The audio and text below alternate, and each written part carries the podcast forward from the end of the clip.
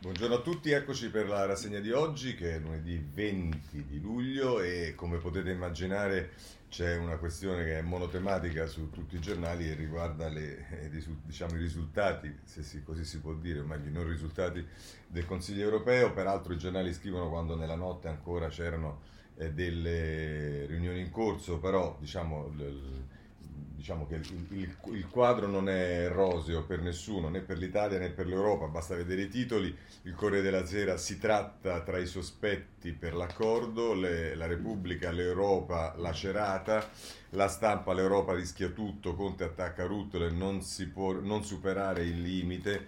Eh, il giornale, tante tasse, niente Europa. Eh, il, il, tempo, un calcio olandese, il messaggero, fondi guerra ridotti per l'Italia, insomma questo è il quadro. Poi abbiamo qualcosa che riguarda la politica, in, in particolare qualcosa che riguarda le regionali e poi più in generale insomma il quadro politico le alleanze e poi qualche informazione sul virus eh, che, che, nel mondo sta dilagando, in Italia invece no, ma vediamo un po' le cose come vanno, ma intanto dedichiamoci anche noi prevalentemente al eh, Consiglio europeo, allora andiamo sul Corriere della Sera, le pagine successive alla prima, ehm, a pagina 2 eh, Francesca Basso, Italia e Olanda trattano da sole la partita finale sulla cifra degli aiuti, ehm, eh, dice lunghissima trattativa nella notte, il meccanismo del freno, ossia del controllo dell'accesso ai soldi, al centro dello scontro.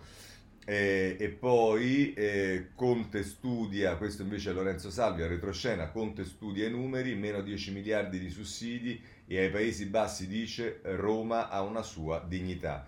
Si cede qualcosa sulla somma finale, ma viene annacquato il diritto di veto voluto dall'AIA e alla fine al Premier va bene così. Eh, questo è diciamo, quello che eh, ci dice il eh, Corriere della Sera. E, mm, se voi volete anche a pagina 5 c'è eh, Federico Fubini che eh, fa un quadro de, diciamo, dell'andamento del eh, vertice, eh, l'orgoglio battagliero dei piccoli e frugali, lo spirito antigrandi segnerà la nuova Europa. C'è risentimento anche contro Francia e Germania e il fronte austero spera in un diverso cancelliere tedesco. Vedremo questo che c'è eh, alcuni editoriali, alcuni fondi, alcuni commenti che centrano proprio sul fatto che questa battaglia dell'Olanda non è solo per sostanzialmente prendere il posto dell'Inghilterra eh, dopo Brexit, ma è anche una volontà di andare contro e quindi incrinare l'asse franco-tedesco che si era determinato poi con la proposta della Merkel concordata con Macron. Nel taglio basso, se volete, per capire che cosa sta succedendo, aiuti, schieramenti, il freno d'emergenza, il negoziato in quattro punti eh, ed è eh, sempre Francesca Basso che ne parla sul Corriere della Sera. Bene, passiamo ora a Repubblica. Eh, anche qui le pagine successive alla prima è um, Alberto D'Argenio che è il corrispondente da Bruxelles per eh, il, il, quotidiano della Repubblica aiuti Unione Europea accordo possibile tutti contro i paesi frugali si punta a chiudere oggi l'intesa in Consiglio UE. L'ipotesi di compromesso sono 360 miliardi di sussidi e altrettanti di prestiti. Svezia, Austria, Olanda e Danimarca si rivoltano contro Merkel e Macron. Non prendiamo ordini da voi. E se volete, nel taglio basso, Roberto Petrini eh, dice eh, quota 100, punto debole di Roma, Olanda all'attacco, è un privilegio. La riforma cara alla Lega permette 5 anni di anticipo sull'età legale per il ritiro, in Olanda sono solo 2, in Danimarca 1, in Svezia non si può. E questo sulla pagina 2. Eh, se invece volete eh, sapere qual è il retroscena di cui eh, si occupa la Repubblica, basta che andate nella pagina 3 con Tommaso Ciriaco, la trincea di Conte per l'Italia, 70 miliardi a fondo perduto e accusa Ruth, è colpa tua. Eh, dice i punti in discussione, qui si dice nella sintesi che si fa a pagina 3 di questo articolo di Ciriaco, eh, sono prestiti, sussidi e governance, le proposte sul tavolo al vertice, i sussidi dell'Unione Europea, dice le risorse a fondo perduto sono il cuore della battaglia a Bruxelles, nell'ultima proposta di Michel sarebbero 400 miliardi, 100 in meno della proposta franco-tedesca, ma per i frugali sono troppi, 350 miliardi è la loro linea rossa.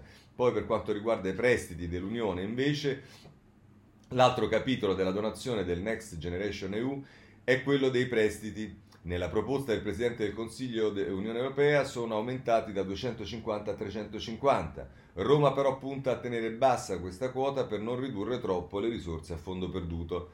Terza questione è quella del nodo e della governance. Eh, sulla governance si consuma un altro braccio di ferro. Gli olandesi guidano la fazione che pretende di, il veto eh, il potere di veto per un singolo paese. La soluzione potrebbe passare da un compromesso che rimanda alle diplomazie la stesura del nuovo meccanismo. E poi da ultimo, quando saranno erogati i fondi, le tranche saranno erogate nel corso del tempo, l'ultima dovrebbe essere legata però all'andamento del PIL del singolo paese, se negativo sarà a disposizione, se invece c'è crescita sostenuta i soldi resteranno a Bruxelles. Questo è quello che eh, ci dice Ciriaco sul Repubblica, pagina 3. Se volete poi eh, Andrea Bonanni eh, si occupa di un'altra questione, cioè dello scontro tra progressisti, così il virus ha diviso le famiglie politiche dell'Unione Europea. I governi danesi, finlandesi e svedesi contro Italia, Spagna e Portogallo, la paura dei sovranisti impone la linea e Orban attacca il liberale Ruth e vedremo che Orban attacca in realtà perché? Perché l'altro tema è che una condizionalità all'utilizzo di questi fondi e dei fondi è, è, è il rispetto dei diritti umani e quindi noi ci troviamo alleati Orban che, eh, difende, che attacca la, l'Olanda perché eh, dice che eh, una delle condizioni deve essere quello del eh, rispetto dello Stato di diritto, scusate, dei paesi che fanno parte dell'Europa, insomma, eh, questo ci mancherebbe pure altro. Ma insomma, ehm, ehm, se volete poi eh, c'è l'altro corrispondente di Repubblica, Antonello Guerra, che ci parla di eh, Sanna Marin, che è eh, tra i più giovani capi di Stato del mondo, la finlandese, Marin la premier under 35 che si è convertita all'austerity. Questo è su Repubblica, ma è chiaro che anche la stampa dedica le pagine 2 e 3 cioè quelle successive alla prima. A pagina 2 c'è l'inviato Marco Bresolin. Recovery Fund 50 miliardi dividono l'Europa, i frugali insistono, sconti a noi e meno aiuti e la trattativa in stallo per il terzo giorno, Michel non scendere sotto i 400 miliardi, Lagarde dice serve intesa ambiziosa. E poi, se volete, c'è un'intervista a Boccia, ma non mi pare francamente particolarmente rilevante nel taglio basso della stampa, diciamo che vogliamo un altro livello. E poi invece il retroscena anche della stampa che dice Conte teme 10 miliardi in meno e attacca Ruth. Non superare il limite, l'Italia ha la sua dignità. Più prestiti e tassi favorevoli potrebbero disinnescare il MES osteggiato dai 5 Stelle. Il Presidente del Consiglio non cede sulla governance, no all'automatismo del veto. All'automatismo del veto. Ora qui si apre già il primo problema che è messo in evidenza dalla stampa, e cioè il fatto che se c'è una riduzione dei mh, fondi nel Recovery Fund, eh, di 10 miliardi diventa ancora più, ma già lo era, eh, diciamo la verità, necessario, indispensabile attingere ai fondi del MES eh, per compensare questo eh, venir meno di risorse. Come la mettono i giornali più lontani dal governo, più critici diciamo verso il governo? Prendiamo il giornale che se ne occupa pagine, nelle pagine 4 e 5 e il Gian Maria De Francesco, i frugali tagliano gli aiuti, UE pronta ad accontentarli. L'Olanda vuole abbassare l'asticella a 350 miliardi, il Consiglio propone 400 e l'Italia rischia 15 miliardi. E infatti nel taglio basso eh, c'è il commento di Francesco Forte eh, che dice serve subito la zattera del MES. È chiaro che a compensare eventuali tagli su quel fronte bisogna necessariamente rendere ancora più operativo l'accesso al MES. E poi c'è il retroscena, anche qui, anche sul giornale di Massimiliano Scafi, L'euroaffanno di Conte a caccia di un accordo per salvare la poltrona. Il Premier litiga con Ruth, ma è il più debole. Se torno a Roma senza intesa, sono spacciato. Eh, così eh, eh, la mette il eh, giornale. Eh, ma andiamo avanti perché anche il tempo, come abbiamo visto, picchia forte sul Premier olandese e c'è la sua foto in prima pagina, c'è un calcio all'olandese e dice Mark Rutte, premier dei tulipani, fa le bizze al vertice UE per togliere all'Italia 20-24 miliardi di fondi gratuiti. Giuseppe Conte però ha un'arma micidiale, faccia ritirare da Amsterdam le 57 società Eni e le 100 pubbliche. E poi riprende eh, a pagina 3 questo articolo di Franco Bechis, l'arma di contro contro Rutte, il premier italiano trasferisca le aziende a Malta o in Lussemburgo, l'Olanda abbasserebbe le penne. Questo è il pensiero di, eh, del direttore del Tempo Bechis sulla prima pagina, eh, ma anche libero, e eh, anche qui diciamo eh, il titolo l'abbiamo visto in prima pagina e poi sono, eh, è la pagina 2 che ehm, eh, dedica a questo, scontro in Europa, gli olandesi non mollano e Giuseppe alza la voce, così fate crollare tutto. E se volete nel taglio basso, anche qui non abbiamo il tempo di leggerla, ma c'è un'intervista a Stefano Fassina di Leu, dice i nostri risparmi fanno gole a molti, critiche da sinistra, l'unione liberista non può essere solidale. Fassina dice se cediamo su messe e prestiti finiremo commissariati come la Grecia. Ecco, ci mancava Fassina, diciamo, eh, per dare un tono naif a questo dibattito, ma andiamo sul messaggero eh, a pagina 3 e che cosa ci dice il messaggero? I rischi di un successo a metà e il Premier sente Mattarella. Conte dice non abbandona le barricate ma resta possibilista sull'intesa finale. Con i tempi lunghi delle erogazioni torna lo spettro del fondo salva stati. Ed è il retroscena eh, di Marco Conti sul messaggero che dice prima lo scontro sulla governance del recovery fund e ieri la richiesta avanzata dai frugali di una corposa sforbiciata alla sua dotazione che dovrebbe passare dai 500 miliardi ai 350 ovvero 25 miliardi in meno solo per l'Italia. Un taglio drastico e un pacchetto di condizionalità di accesso ai fondi che per Giuseppe Conte è forse meglio di un rinvio, ma che segnerebbe una mezza sconfitta rispetto alle eh, attese. Questo è, è quello che tra l'altro ci dice Marco Conti sul messaggero. Bene, con questo finiamo le cronache e passiamo invece ai commenti, sono moltissimi, ce ne sono eh, molti sul quadro più generale del contesto europeo, che cosa sta succedendo, avete visto anche i, i titoli, eh, l'Europa in frantumi e compagnia bella, e poi ce ne sono due ehm, che invece riguardano direttamente eh, un ritratto di questo Ruth, il premier olandese, che spiega anche appunto il ruolo che gioca. Ma cominciamo con Paolo Mieli. Eh, sulla eh, prima pagina del Corriere della Sera, Acrobazie mentali, è un articolo che prosegue poi, è un editoriale che prosegue poi alla pagina 28 e noi direttamente lì andiamo a vederlo e scrive tra l'altro Mieli dopo aver diciamo, analizzato le varie posizioni di tutti quanti, eh, in particolare poi il ruolo degli altri paesi frugali, la Finlandia, eccetera, eccetera, dice, eh, conclude così il suo articolo Mieli. C'è qualcosa da osservare in merito al rifiuto a ogni ipotesi che l'Europa possa verificare come noi spendiamo i soldi che ci vengono prestati o dati a fondo perduto, ossia senza che li dobbiamo poi restituire. Ha scritto bene ieri Mauro Monti su questo giornale che l'atteggiamento negoziale più proficuo non dovrebbe essere mai quello di respingere le condizionalità come se fossero lesioni della sovranità nazionale. Dopodiché ha anche aggiunto che bene ha fatto Conte a sollevare il caso di paesi come l'Olanda che si atteggiano a rigoristi ma lucrano sull'essere divenuti quasi dei paradisi fiscali. Però forse affrontare tale questione in un momento come questo e senza l'adeguata preparazione di un dossier che possa essere discusso eh, trovare alleati per essere infine approvato dal Consiglio europeo può apparire un atteggiamento ritorsivo e un po' velletario, come apparì quello della Grecia allora che nel pieno della crisi del 2015 chiese alla Germania di Angela Merkel la riparazione per i danni subiti dal Terzo Reich eh, hitleriano nella Seconda Guerra Mondiale. E visto che parliamo di Germania e della Merkel, sarebbe forse il caso di stabilizzare, per così dire, le nostre valutazioni sia sull'una che sull'altra. Che sull'altra. Certo, la cancelliera può, come tutti, aver fatto un passo ehm, eh, in passato scelte giuste che andavano lodate o aver preso iniziative sbagliate meritevoli di biasimo. Ma al di là di questo dobbiamo riconoscere che negli ultimi dieci anni, qui da noi, e noi stiamo parlando dei, e non stiamo parlando dei, sovari, dei sovranisti, si è ampiamente diffuso un pregiudizio antitedesco sul quale, anche alla luce di quel che è accaduto a Bruxelles in questo weekend, varrebbe la pena di aprire una discussione.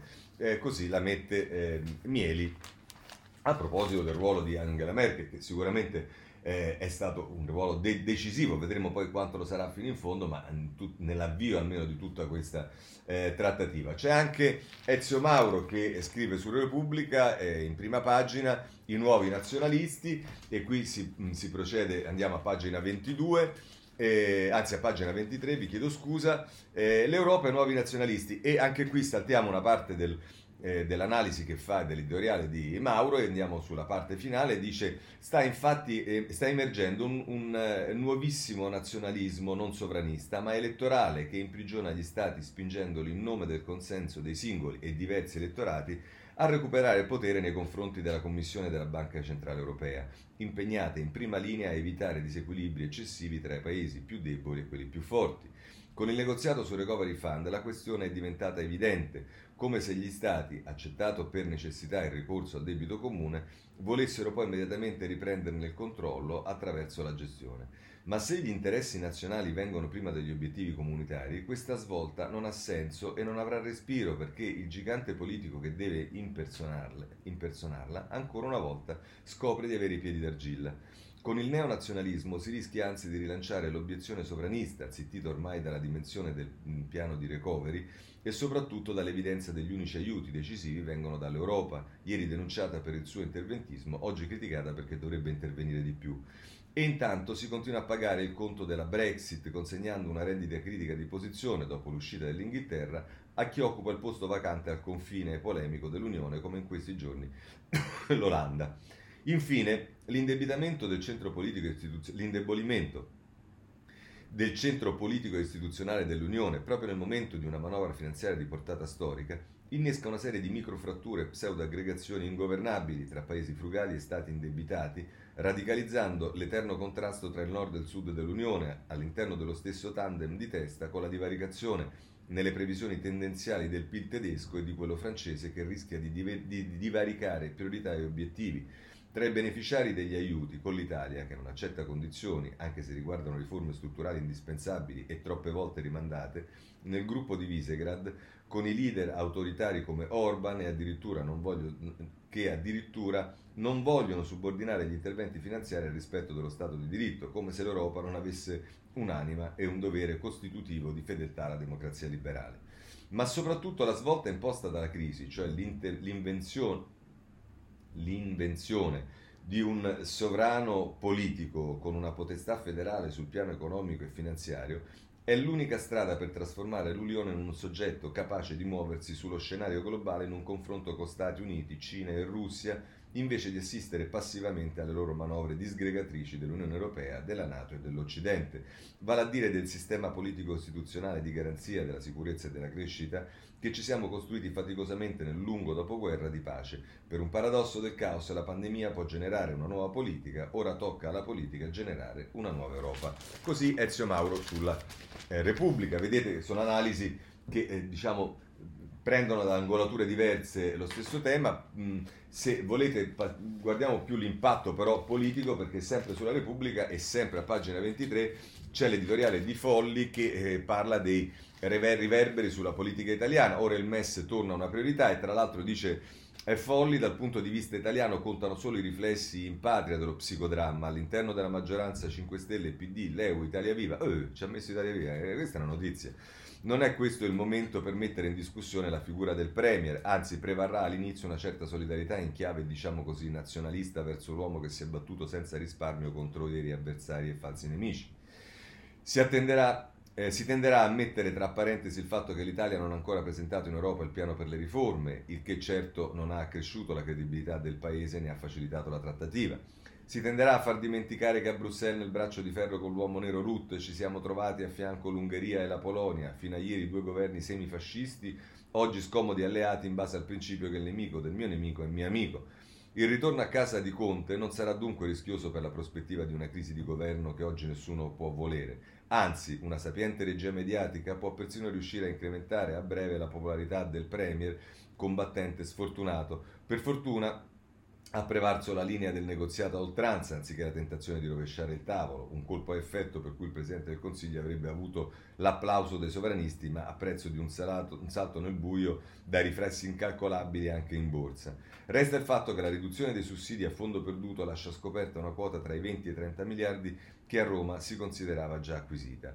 Ed è qui che torna d'attualità il MES con tutte le lacerazioni politiche che si porta dietro quei 37 miliardi, vedete quello che dicevamo prima, quei 37 miliardi ai fini eh, sanitari, anche indiretti, diventano urgenti nel momento in cui le casse pubbliche languono e le polemiche divampano per il rifiuto governativo di rinviare le scadenze fiscali. Dunque si apre uno scenario diverso. Il PD era ed è favorevole al MES, i 5 Stelle contrari, ma dovranno rivedere la loro posizione, ovvero dividersi. Per il Conte 2 questo è il nuovo ostacolo, dopo le elezioni di settembre potrebbe rivelarsi troppo alto. Eh, l'elezione di settembre si fa riferimento alle regionali. Eh, se volete, a questo proposito, vi segnalo, siccome avete eh, sentito parlare della eh, popolarità del mh, mm, Presidente del Consiglio, ce lo togliamo subito, questo sondaggio, pagina 7 del Corriere della Sera, che ci dice eh, che il... Ehm, eh, che il scusate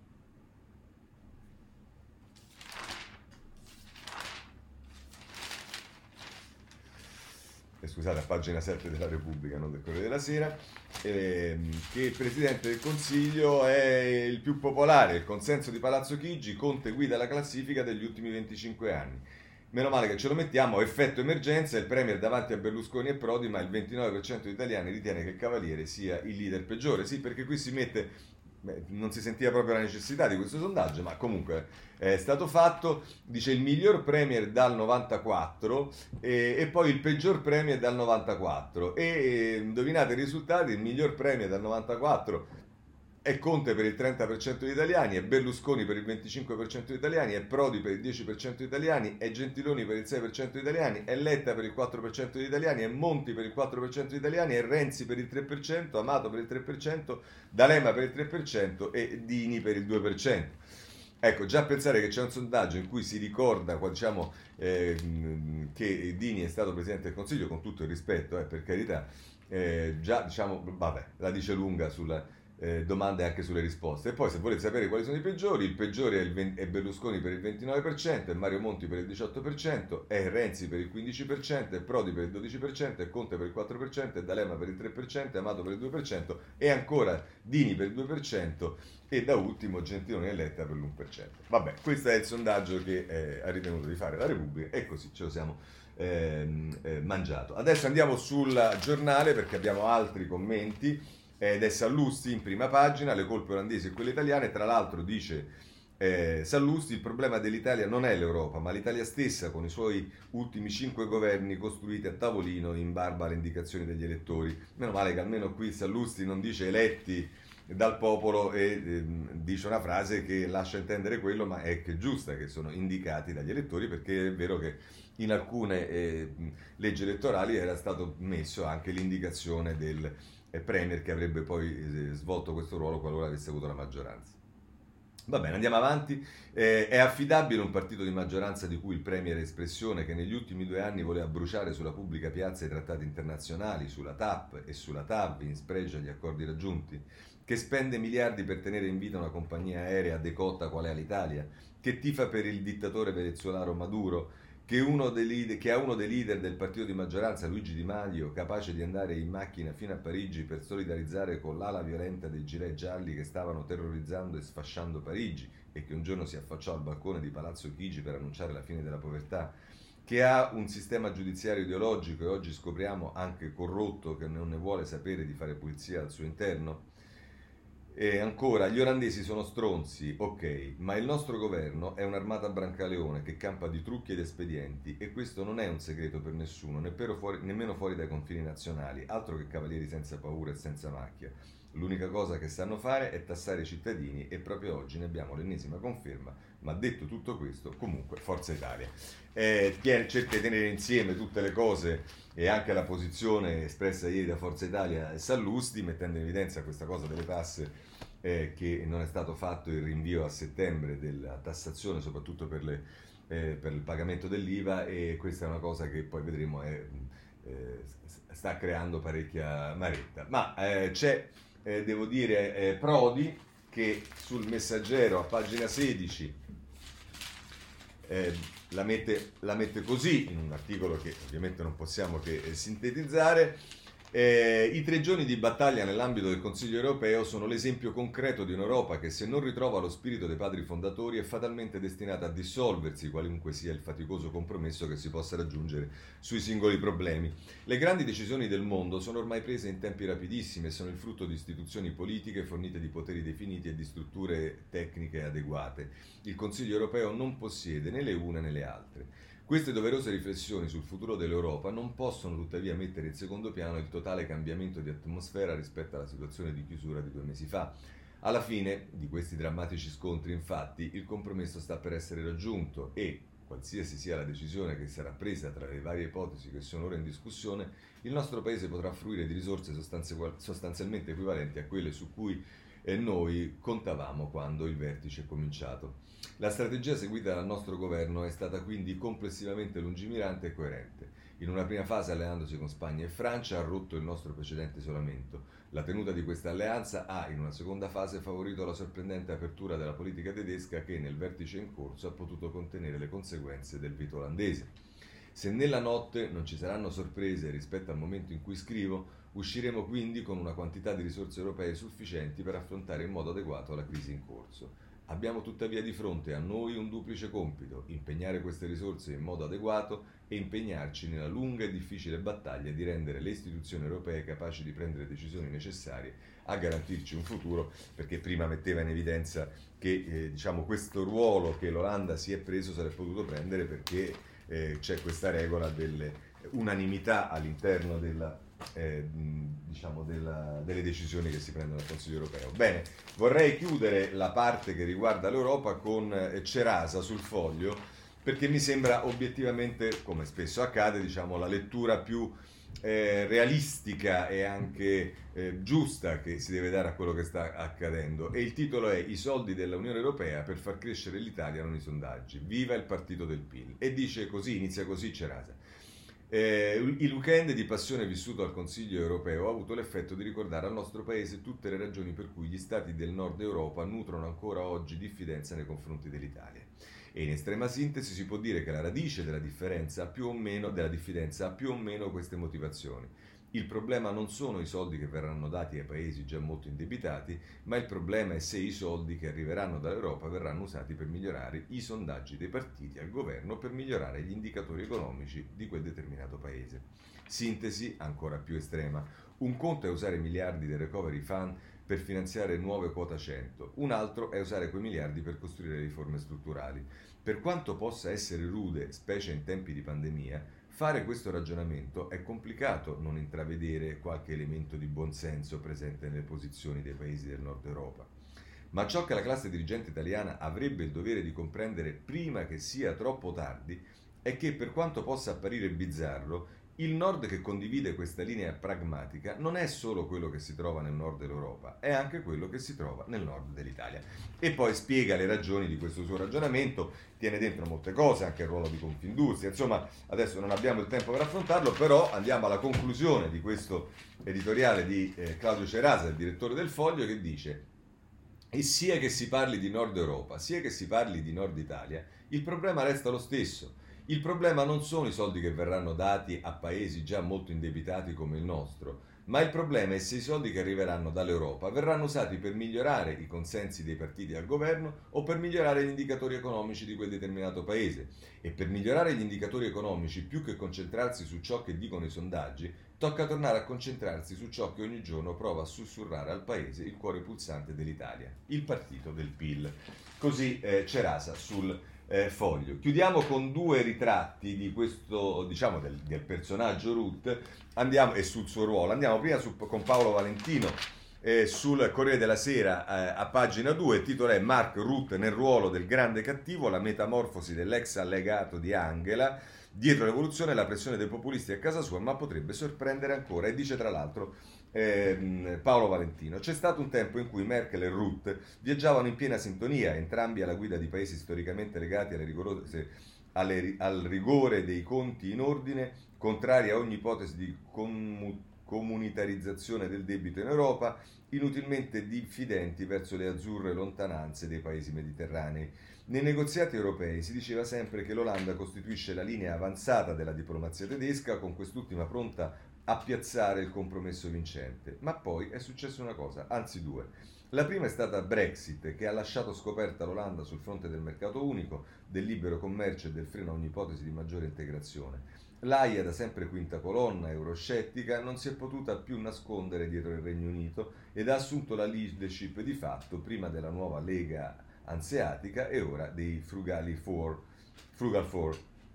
Ma soprattutto c'è stata la pandemia alla quale, complici le rispettive parabole politiche, ma non solo, Ruth e Merck hanno reagito in modo totalmente opposto. Ormai entrata nel lungo addio al potere, decisa a guadagnarsi il suo posto nella storia, la cancelliera ha usato il capitale politico guadagnato con l'ottima gestione della crisi del coronavirus per fare il grande passo, convinta che la solidarietà finanziaria sia allo stesso tempo un dovere europeo e un atto di interesse nazionale tedesco.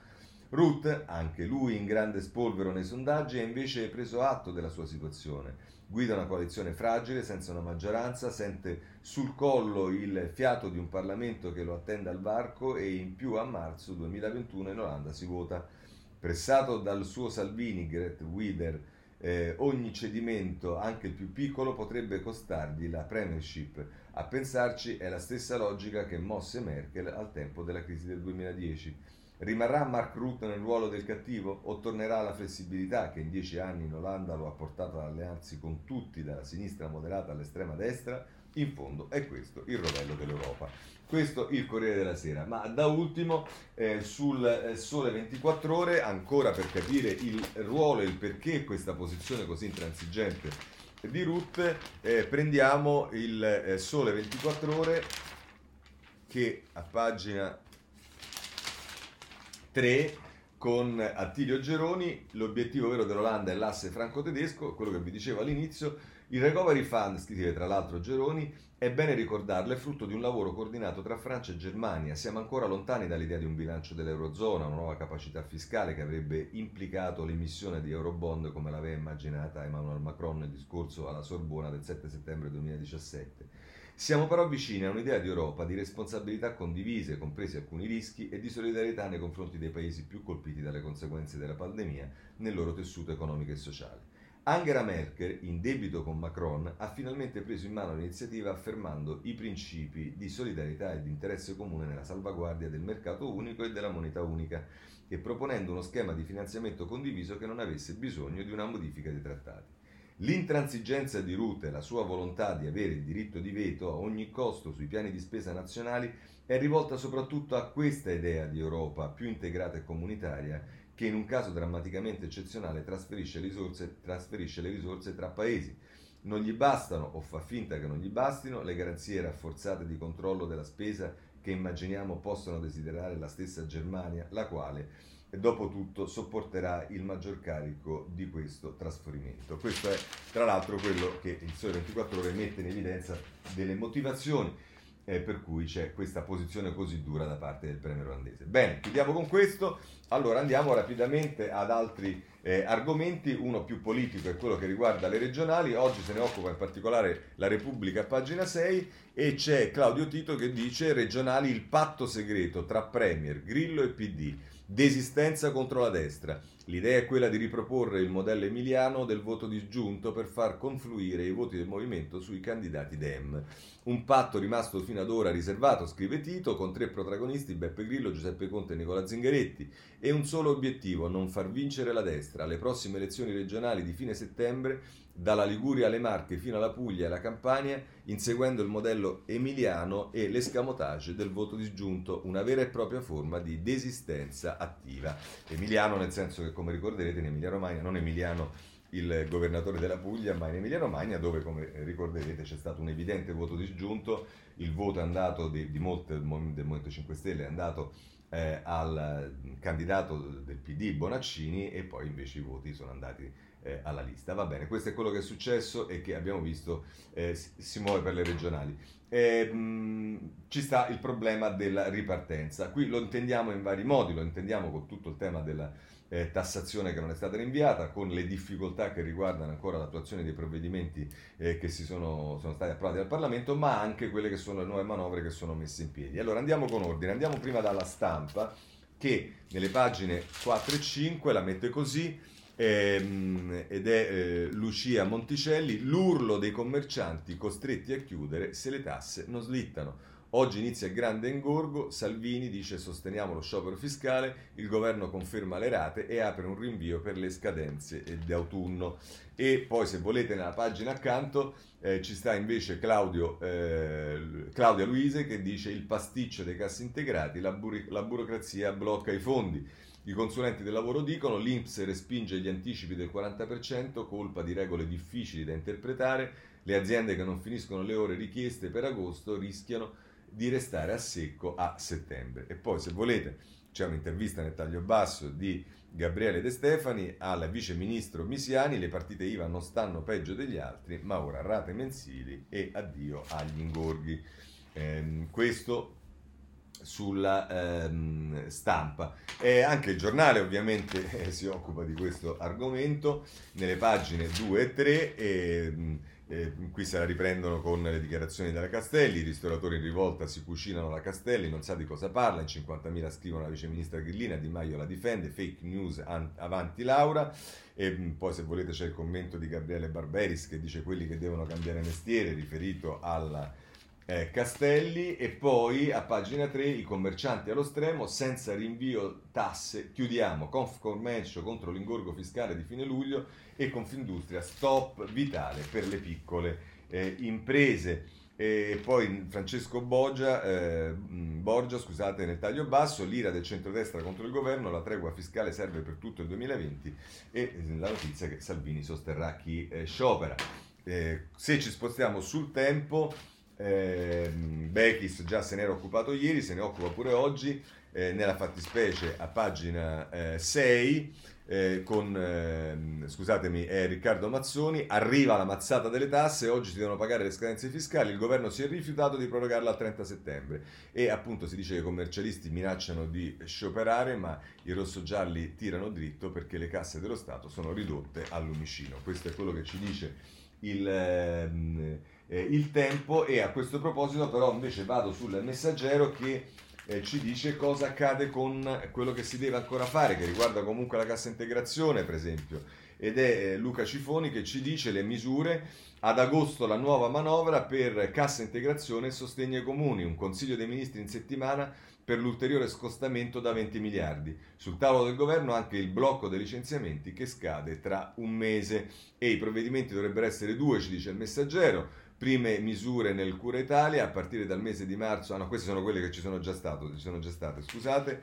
Eh, va bene, questo è quello che eh, ci aspetta, ma vedremo perché poi queste sono anticipazioni che bisogna vedere se trovano effettivamente eh, una ehm, attuazione pratica o come cambieranno nel tempo. Bene, passiamo allora rapidamente alla politica. Il sondaggio l'abbiamo visto. Ehm, e allora, se volete, andiamo eh, sulla eh, andiamo anzi sul, scusate, sul eh, tempo, perché sul tempo si fa riferire un appello a Renzi, eh, lo si fa a pagina... Ehm,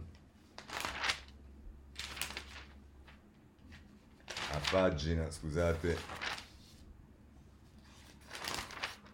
Eccolo qua, pagina 8, caro Renzi, fai cadere Conte, Massimiliano Lenzi che scrive, non sei d'accordo sulle tasse e il Premier non ascolta le tue proposte, cosa aspetti a mollarlo? Italia Viva, restando nella maggioranza, rischia di morire di realismo, il suo leader non può permetterselo, ma preferisce il potere. A dire il vero, questo sicuramente è quanto diciamo, è accaduto all'inizio dei rapporti tra Italia e il governo. Eh, francamente abbiamo mh, eh, ripetutamente elencato le tante cose che invece il governo ha accolto delle proposte del, eh, di Italia Viva, a cominciare dal piano shock eh, sulle infrastrutture per parlare del Family Act e anche di tante altre decisioni che stanno prendendo. Poi ovviamente come spesso accade in un governo di coalizione ci sono anche molte ragioni di dissenso, per esempio sui temi della giustizia, ma non mi pare il momento peggiore dei rapporti tra eh, Conte e, il, e, Italia Viva. Poi figurati, la politica eh, ogni giorno ne riserva una, quindi potrebbe sicuramente essere così. Ma se volete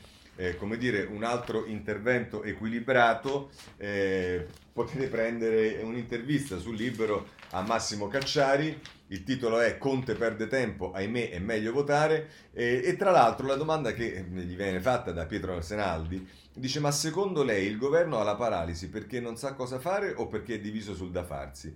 E risponde Cacciari, entrambi i fattori, il governo non è in grado di programmare e agire perché è troppo fragile, sopravvive per mancanza di alternative, ma è evidente che manca un leader che tiene il timone come lo erano Berlusconi o Renzi. E eh, dice Senaldi, non li rimpiangerà mica, e dice che Cacciari, non loro, ma la situazione di governo, come se la situazione di governo diciamo, non fosse condizionata anche dalla personalità dei, eh, di, di, chi fa il Presidente del Consiglio. Vabbè, l'Italia oggi è in una situazione simile alla Germania dopo la riunione eh, solo più drammatica. Il sistema è al collasso e servirebbe una grande coalizione. Tuttavia essa da noi è impossibile. Non solo è debolissimo il governo, perché le forze che lo sorreggono hanno idee ed elettorali diversissimi, ma, ed di, di, elettorati diversissimi, ma anche perché queste stesse forze versano in una profonda crisi interna. Movimento 5 Stelle e PD sono letteralmente eh, personaggio in cerca d'autore, senza leadership né strategia. Di Maio si è dimesso, Zingaretti non prende il timone. Comunque nessuno ha la statura per egemonizzare la coalizione. Siamo messi malissimo, non ricordo situazioni analoghe del dopoguerra. Così, sempre per andare, eh, come dire, moderatamente. E ancora però ci sono queste due risposte che sono interessanti. Dice Senaldi, ma Zingaretti al momento buono se la fa sotto, è già successo. Zingaretti, domanda mh, Cacciari, il PD doveva ascoltarlo l'anno scorso e andare a votare anziché farsi ingabbiare da Renzi. Nicola mi ricorda il Bersani 2011, bloccato da un partito governista all'eccesso innamorato delle poltrone. Il Quirinale e il PD non l'hanno fatto andare alle elezioni con il risultato di logorare la sua leadership e il partito. Andiamo avanti. Dice, avevano paura di perdere, e consegnare il paese a Salvini e risponde Cacciari che avrebbe vinto, forse, come forse, diciamo al 40%, ma certo non stravinto. In cambio avremmo avuto un PD e un leader legittimato dalla politica perché è della battaglia che nascono i capi e non dei trasformismi parlamentari. C'è da dire che Zingaretti ha una sfiga megagalattica, doveva andare a congresso e si è beccato la pandemia sui denti. Adesso, eh, diciamo, sostenere che... Eh, alla luce di come si stanno comportando tutti i leader eh, sovranisti, da eh, Bolsonaro a Trump e a tutti quelli che stanno facendo disastri in giro per il mondo con i livelli più alti di contagio e di morti, sostenere che eh, eh consentire, diciamo, eh, a posteriori dopo il, il, il coronavirus eh, a, a, Salvini di andare al governo con i pieni poteri e pensare che cosa sarebbe potuto essere dell'Italia eh, il fatto che Cacciari continui a dire questa cosa è veramente singolare. Se volete però un ritratto di Zingaretti lo potete trovare sul foglio in prima pagina ehm, ed è, ehm, scusatemi, nella, sì, nella pagina, non so, la pagina prima dell'inserto, sport e turismo, ma Zingaretti non va in vacanza, incentivi agli albergatori, sostegno alla Montespaccato Calcio e una partita a tennis con Panatta, poi strette di mano con gli anziani al Quirinale in Vaticano, l'innamorato fisso della politica sfoglia l'album fotografico del segretario Dem, se volete Maurizio Milani che eh, fa questa pagina sul foglio. Poi c'è da segnalare ancora, prima di passare a due eh, commenti ehm, ehm, una cosa che riguarda Grillo sulla stampa. Eh, che è successo? Voi sapete che Grillo eh, ha avuto un incidente con il suo SUV che ha procurato peraltro anche la morte, se non erro, di un eh, bambino. E Grillo rimuove i resti della sua Chevrolet, il sindaco protesta per il rottame dimenticato. Il primo cittadino di Limone, le lamiere dell'incidente sono un trofeo, in tanti continuano a fermarsi per la foto. Nel 1981 il comico guidava e finì nel burrone tre morirono, lui fu condannato. E, mm, e vabbè, questo è quello che eh, eh, va segnalato e che eh, Grillo, rimuovi sta macchina.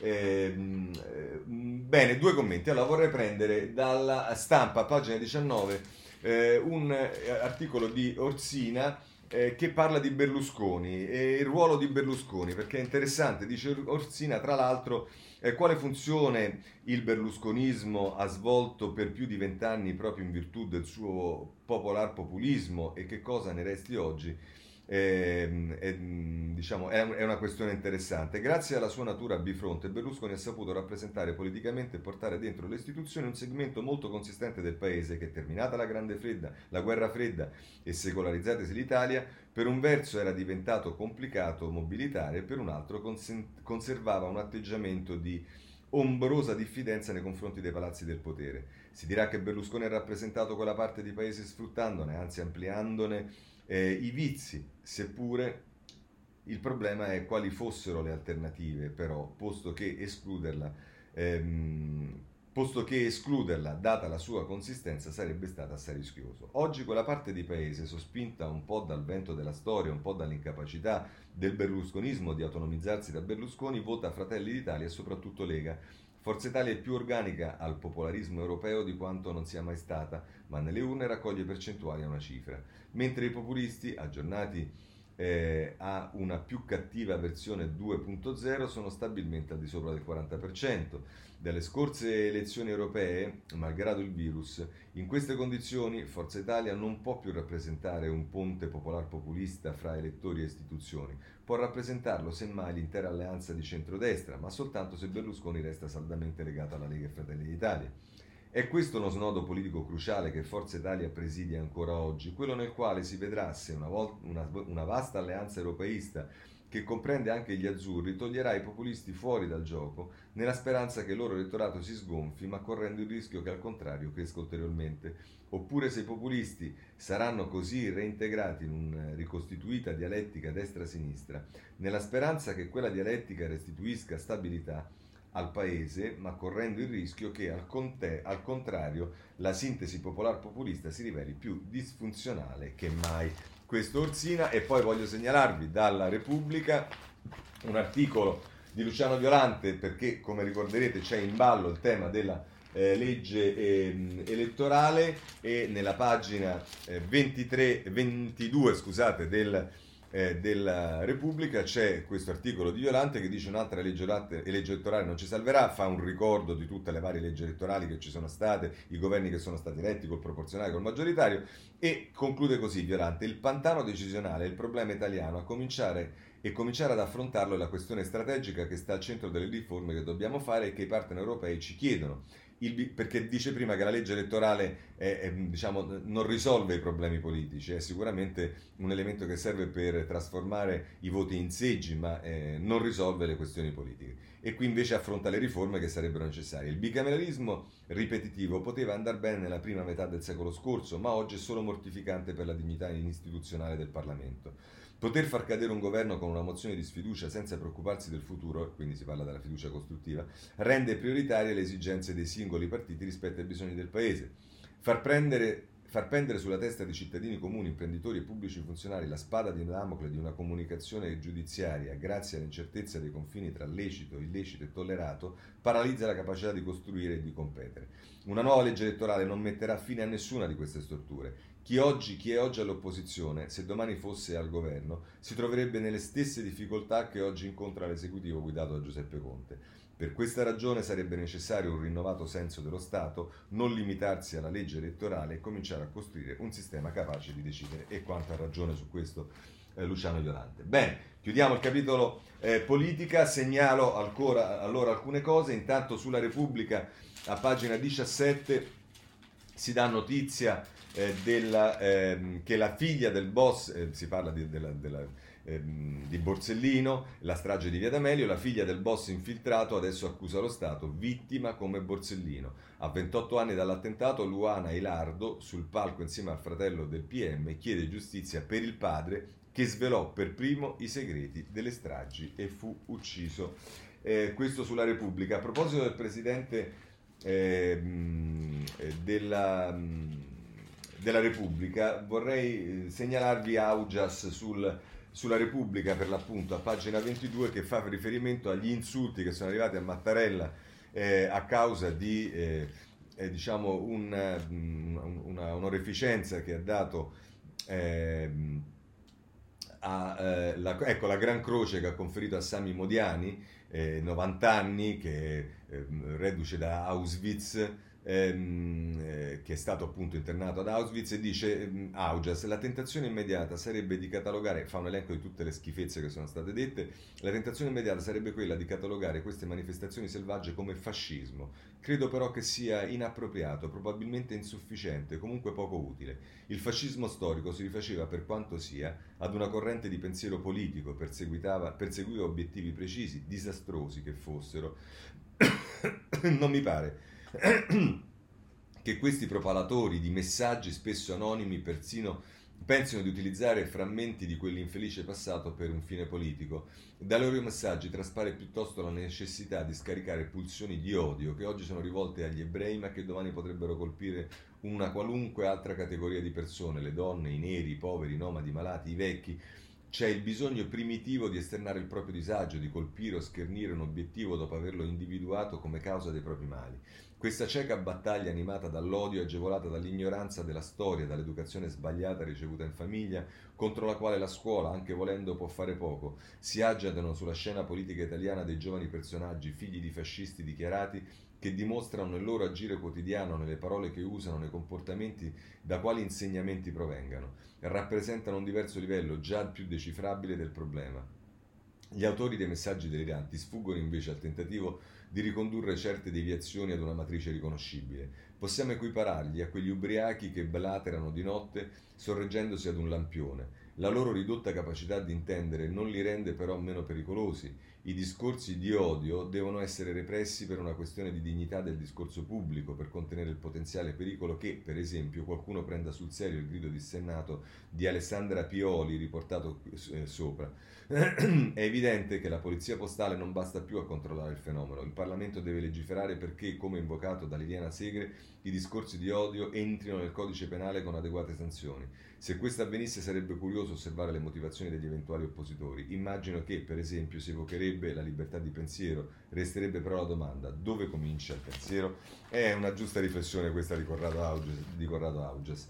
Eh, c'è un tema che eh, sta a metà tra la politica e la giustizia, che è quello dei fondi alla Lega. E allora andiamo sul Corriere della Sera eh, a pagina 16, se ne occupa in modo più ampio, anche se la cosa è stata mh, trattata con più attenzione dalla Repubblica nei giorni scorsi. Il caso dei contabili vicino al carroccio, così presero i soldi per il GIP e la vendita del capannone, solo uno schermo convalidato il fermo del prestanome Sostegni. Giuseppe Guastalla, Guastella che scrive sul Corriere della Sera, c'è una versione ovviamente diversa, che è quella che arriva dal eh, giornale, eh, che difende eh, il, eh, invece il, il partito di Salvini, a pagina 7, inchiesta sui fondi alla Lega, un documento smentisce PM. Nessuna plusvalenza nella vendita del capannone al centro dell'indagine e le accuse adesso vacillano. La difesa del Carroccio, conteremo rivolti eh, e Scillieri solo per il domicilio della sede. E insomma, questo è quello, vedremo come eh, andrà a finire effettivamente questa cosa che viene trattata anche dal messaggero eh, in, prima da, in, prima pagina. Lega nuove accuse per i fondi sottratti, quindi qui sembra più in linea con il Corriere della Sera che non con il giornale Il eh, Messaggero che a pagina 14 dice Lega accusa del GIP fondi pubblici intascati dai tre commercialisti. Resta in carcere il prestanome fermato mentre stava preparando la fuga in Brasile. L'operazione immobiliare è costata alla Fondazione Lombarda 800 mila euro. Questo sul eh, Messaggero. Eh, ci sono mh, questioni che vedrete potrebbero avere un risvolto legale anche per quanto riguarda il ponte di Genova, ce lo dice la stampa, l'abbiamo visto eh, sabato sul Sole 24 Ore, che è stato il primo a dare la notizia, ora lo riportano tutti, però adesso si dice che è stata una scelta. Polemica sul nuovo ponte, a Genova opera Storpi, a Bucci dice timori infondati, critiche sulla velocità massima di 70 km h in alcuni tratti, ma il commissario di governo e Parlamento hanno deciso di fare con urgenza. E poi c'è Giovanni Toti, che è il presidente della regione Liguria, che dice non è stato fatto nessun errore, l'alternativa costruire per anni. E quindi si dice, poi c'è, eh, se volete, il reportage di Matteo dell'Antico o dell'Antico a pagina 7 della eh, stampa che dice la lenta marcia di 56 tir per il collaudo, ci siamo, il mondo sta guardando ed effettivamente è eh, una impressione anche notevole vedere questa fotografia con tutti questi tir che eh, camminano sul ponte. Questo sulla eh, stampa. Eh, dal ponte passiamo al tema autostrade perché voglio segnalarvi che nella pagina 17 del eh, Corriere Sera c'è eh, Milena Cambanelli che con il suo data room si occupa proprio di autostrade. La domanda che si fa è autostrade più sicuri, pubbliche o private? Dopo vent'anni Aspi torna nuovamente in mano allo Stato, dal 2011 il controllo sui gestori è cambiato tre volte, intanto sono crollati 13 ponti e nessuno sa il perché. Eh, questo sul Corriere della Sera. Problemi ci sono anche, l'abbiamo visto anche questo nei giorni scorsi per la scuola. Oggi è Repubblica che eh, dedica spazio alla scuola e lo fa eh, a pagina 20, studenti non laureati in cattedra, l'ultima riforma che divide la scuola. E qui ci, è, è, Corrado Zunino eh, che scrive e mette a confronto anche posizioni diverse su questo eh, argomento.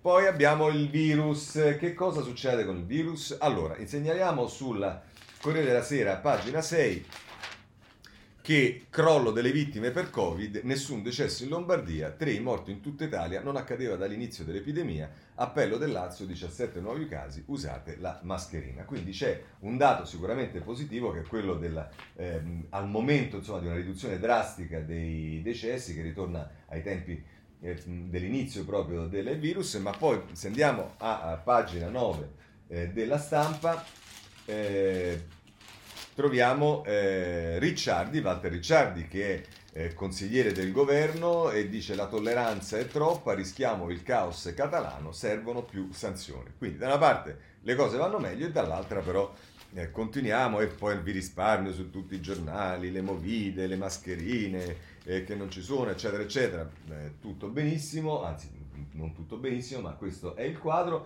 Poi però se vogliamo avere diciamo, una verifica un po' più eh, reale di come stanno le cose, basta che guardiamo cosa succede nel mondo ed è la stessa Corriere della Sera che ce lo dice. Eh, a pagina 8, record di nuovi contagi nel mondo, quasi 260.000 in un solo giorno, a spingere in alto la curva globale e soprattutto l'America, infettate 14,3 milioni di persone, più di 600.000 vittime. E questo è diciamo, un messaggio in busta a Cacciari che dice che dovevamo andare al voto e chi se ne frega se Salvini fosse stato al eh, governo, diciamo, tendenzialmente ehm, ehm, i sovranisti si, sono, si, stanno comportando tutti allo stesso modo, guardate cosa fa Bolsonaro.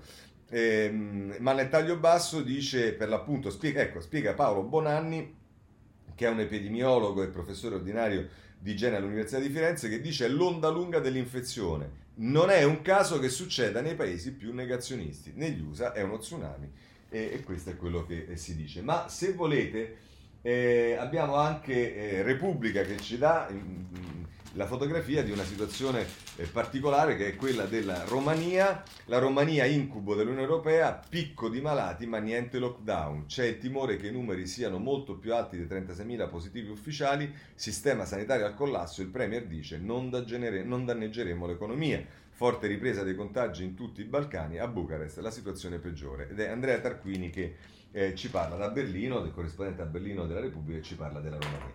Eh, due notizie, ancora eh, qualche notizia italiana prima di chiudere. Eh, Zanardi è iniziato il, il lento, diciamo, la, la, fuoriuscita lenta dal coma diciamo, medico, il lento risveglio di Alex, la famiglia spera pronti a trasferirlo, sarà portato in un centro di riabilitazione del nord, i medici venerdì hanno iniziato lo stop eh, alla eh, sedazione. Eh, mh, poi se volete invece c'è una notizia che riguarda eh, la morte di una mh, persona mh, di grande rilievo a 90 anni che eh, Giulia Maria Crespi, che è stata eh, editrice del Corriere della Sera e soprattutto fondatrice del FAI, è proprio il Corriere della Sera che ne dà notizia in prima pagina. Crespi, una vita per l'ambiente e la cultura, è stata l'editore del Corriere e ha fondato il FAI e poi se volete sono due, eh, quattro, mh, quattro pagine, 12, 13, 14 e 15 che sono dedicate a questo da Corriere della Sera, ma devo dire ricordata un po' da tutti. Mm,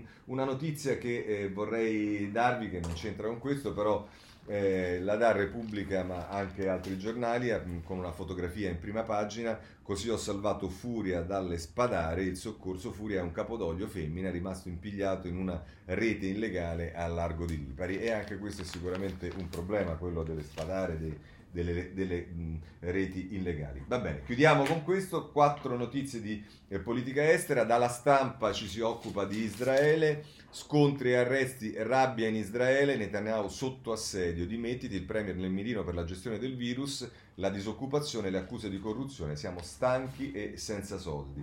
Eh, non va meglio a eh, Trump che ci dice che rinuncia ai comizi, il Corriere della Sera ce lo dice, Trump ci ripensa sia ai comizi virtuali, ma insiste, Fauci è un po' allarmista, teleconferenze e incontri a distanza, il Presidente riconosce che la crisi sanitaria è fuori controllo, sondaggi in picchiata. Ma eh, se volete c'è un problema di eh, rapporti anche tra eh, la Russia e la Turchia, in questo caso è la Repubblica che ce ne parla a pagina 15, eh, con questo titolo Sfida tra Russia e Turchia dietro la guerra del gas sul confine azero-armeno. Scontro a fuoco e morti lungo la frontiera, tornata incandescente e ieri l'appello del Papa. Marco Ansaldo ne parla su Repubblica. Chiudiamo con eh, il eh, Giappone, eh, ha problemi con la Cina, ce lo dice il Corriere della Stampa a pagina 14 e 15, i marinai giapponesi difendono le isole eh, Senkaku, la Cina vuole invaderci e eh, tra l'altro Yashuro Matsuda, eh, che è professore universitario di Yokio,